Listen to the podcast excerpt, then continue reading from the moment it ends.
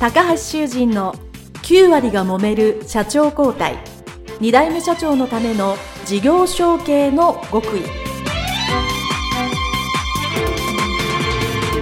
この番組は2代目社長専門経営コンサルタント高橋修人が経営に悩んでいる2代目社長やこれから社長になる後継者に向けて経営力を伸ばし会社を引っ張れるリーダーシップを身につけるための番組です。これまで数百社をコンサルティングした実績から2代目社長ならではの悩みを知りその解決のための独自理論によって2代目社長もまた従業員も幸せに仕事ができることを目指した内容です。皆さんこんにちは。事業承継コンサルタントの高橋修人です。本日は有限会社誠屋代表取締役中川真一社長をお招きして、えー、インタビューをさせていただきたいと思います。中川社長よろしくお願いします。よろしくお願いします。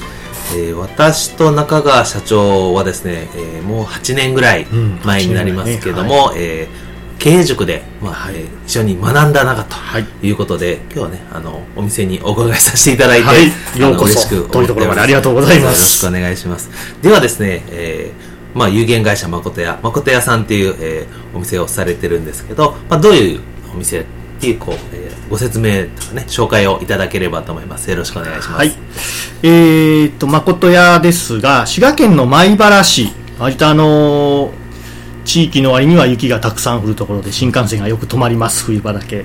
あのそこで衣料品店営んでます、えー、衣料品店といっても、えーと、想像していただくと分かりやすいのが、えー、大手だと島村さんのような感じで、えー、洋服だけじゃなくて実用品肌着靴下パジャマなども扱うというお店です。で食料品店の隣であの入り口が中から直接入る形のお店を営ましていただいてます。はいそのところですね。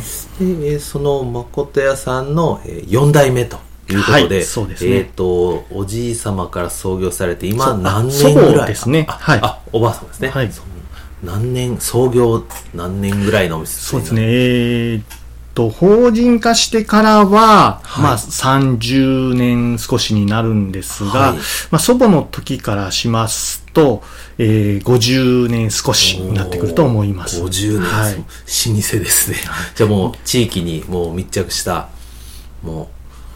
う、そうですね。っていう。やらせていただいてます、おかげさまで。はい。で、えー、まあ、それの、まあ、4代目の、えー、社長ということなんですけど、えー、まあ、私もね、あの、そうよこそ、もう8年前から存じ上げているんですけど、はい、まあ、もともとは、そういう衣料品店、はい、で、えー、まあ、働くつもりはなかったというか、別のところでサラリーマンをされていたと、ね、サラリーマンしていました。てお聞きしまして、はい、まあ、そこから、まあ、あの、まあ、じゃ会社を引き継ごうということで、うん、まあ、自分の誠屋さんに戻られたわけですけど、まあ、そこ、まあ、そういう時の経緯ですね、都合と思われた経緯を少しお話しいただければと思います。そうですね。あの、先ほど高橋先生にもおっしゃっていただいたんですけど、えー、うちのお店は母方母方の祖母が、まあ、行商のような形で創業するところから始まって、で、えーまあ、母と結婚した父がそれを継いでで今のようなスーパーの隣で、えー、衣料品店を営むときに、まあ、おじが、えー、帰省して一緒に手伝うという形で始まりました。で、そこからまあ、おじが継いだんですが、えー、その時には僕は実は普通にサラリーマンやってまして、全然違う業種であのガラスメーカーの営業やっておりました。で、まあ、その頃にはまあバブルも一通りというか弾けていて、あの、父も、まあ、継がせるつもりもなかったと思います。で僕もそういうつもりなく普通にサラリーマンとしての生活をしてたんですが、えー、おじがちょうど父から事業を受け継いだ時に、ちょっと病気になりまして、そこでまああの不安なのもあるし、人手が足りなくなるということで、えー、突然まあやってきて、あの、帰ってこないかという話で、こう、戻ってきたということになります。なるほど。はい。そのまあ最初帰られた時は店舗は何店舗ぐらい当時は3店舗ですね。はい。なるほど。そうなるとやっぱりねおやっぱりその引き継いだ当時の社長がご病気となると、信頼できる人材が欲しいと思うし、小売りならではなんですけど、まあ、あの、閉店作業だけでも最低でも3人常にいると。で、当時、まあ今もそうですけども、どちらかというと、小売りはあの、年中無休、んまあ遅くまで営業する方向に向かっている時だったので、まあ、おじとしてはやっぱりその辺は心配だったんだと思います。なるほど。まあ、そういう状況で、えまあ、サラリーマンから帰ってこられて、まあ、えー最初はおじ様が社長で、えー、中社長が、まあ、社員と。そうですね。役立たずでしたが、社員として、そう、まあ、学ばせていただきました。そうですよね。異業種から入ってきて、いきなりね、役に立つことは、まあ僕もあの、自分の会社がもともとそういう服屋さんをやってて、僕も異業種から入ったので、あの、独特のい商習慣とか、あの、なんか、雰囲気に全く最初はなれなかったので、すごい気持ちがわかります恥ず。かしいぐらいの。言葉の意味すらわからないっていうのはよくわかります。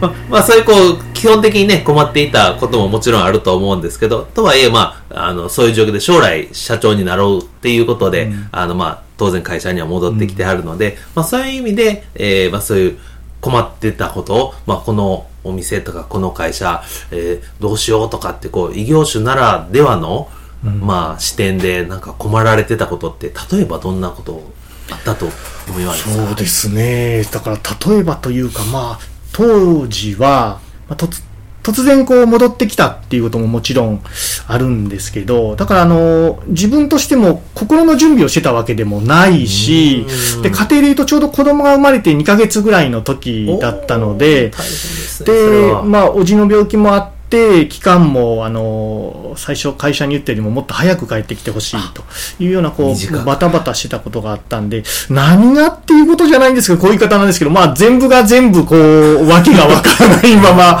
という感じでした。あの、しばらくはその時いた名古屋から、こう、通う形であの、働いてたことを思い出します。うんはい。なるほど。まあもうね、本当にじゃあもう、右も左も分かんないまま、そうです。最初ね、戻ってきた時で言うとそういうことになりますね。で、まあそういう中でこういろいろされてる中で、やっぱりその、自分が将来このお店を切り盛りするということになると、まあ当然その僕も過去そうだったからわかるんですけど、まあ知識も経験もないというと、なんか身につけなあかんとは思ってたと思うんですけど、ね。ね。特にその意識して、まあ、あの、こういうの身につけようってやってたことってどんなことがありますか？そうなんです。これっていうとね、まあなんか、皆さん同じでしょうけど、身につけるのが何かっていうのもわからないまま、まあいう感じですよね。わからないまま、とりあえずこう、片っ端からマーケティングの本を読んでみたりうん、するところから始まってましたよね。やっぱり、うん。ああ、ポップわからないポップの書き方、お客さんがどうやったら来てくれるだろう、集客の本を読んでみて。うん、それがまあいろんなのをかじってみて、なんかこう、やりかけてはまた他のものを学びという感じで、果たしてちゃんと学んでたのか、学ぶことでこう埋めるというか、うんうんうん。あのこう不安をかき消す作業だったのか、うんもう今から思うとわからない ようなことをしてたと思います。はい。確かに。どうしていいかわからないんで、な、それはなんとなくわかりますそうそうそう。やって、なんか不安をかき消して、でもなんかやったけどうまくいかないからやっぱり違うのかなとで、サラリーマン時代だったら、あの、こういう方なんですけど、やってることである程度満足できる部分はあったんですよね。うん。あの、今は悪くても、まあ、勉強してるからとか、やってるから前向きにやれてると。で、あの、サラリーマン同士の上司も、あ、そしたら、おう頑張っとるから、いつか芽が出るわで済んだんですけど、まあ、将来継ぐっていう前提でやり出すと、結果が出ていないと、やっぱりあの、学んでも不安な部分はね、うんうんそれだけでは埋められないに決まってるのに、こう、まあ、めくらめっぽうに学んでたかなというか、本を読んだりしてたような気はしてます。うんはい。特にそあとはその、まそういう学ばれて、あと日常のその、まあ営業というか、運営の中で、あ、これをなんか自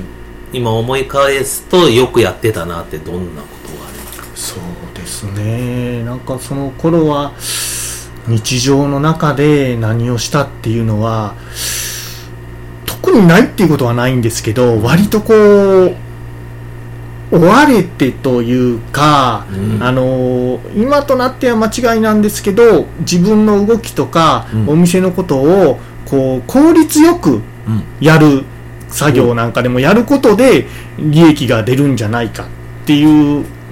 部分があって、うんうん。なんかこう何から何まで早くやらなあかん要領よくやらなあかんっていうことをできてなかったんですけどなんかそればっかり意識してたような気はします。うん。本当はあのそういうことじゃなくてお店だからあのお客さんがどうかっていうことの視点のはずなのに、うんうん。自分がどうかでお店が変わるとか一つやることをなんかこう効率よくやったり一つでやることをまあ早くとかうん。たくさんできることがなんだろう将来の不安を消すというか効率化につながるんじゃないかっていうことを考えてた。まあおかしなこと考えてましたね、うん。はい。なるほど、そうするとこう、まあ、当然ね、しあの、お仕事、商売なんで、結果を求めるところに本来であればそのお客さんにこう、もう少しこう、うん。意識というか、目線がいかなきゃいけないんだけど、その手前のやっぱり自分たちの動きというか、そうなんです、まあ、はい。ももちろんまあ、それは翻って自分なんですけど、自分にすごく意識が向いてたっていうことです。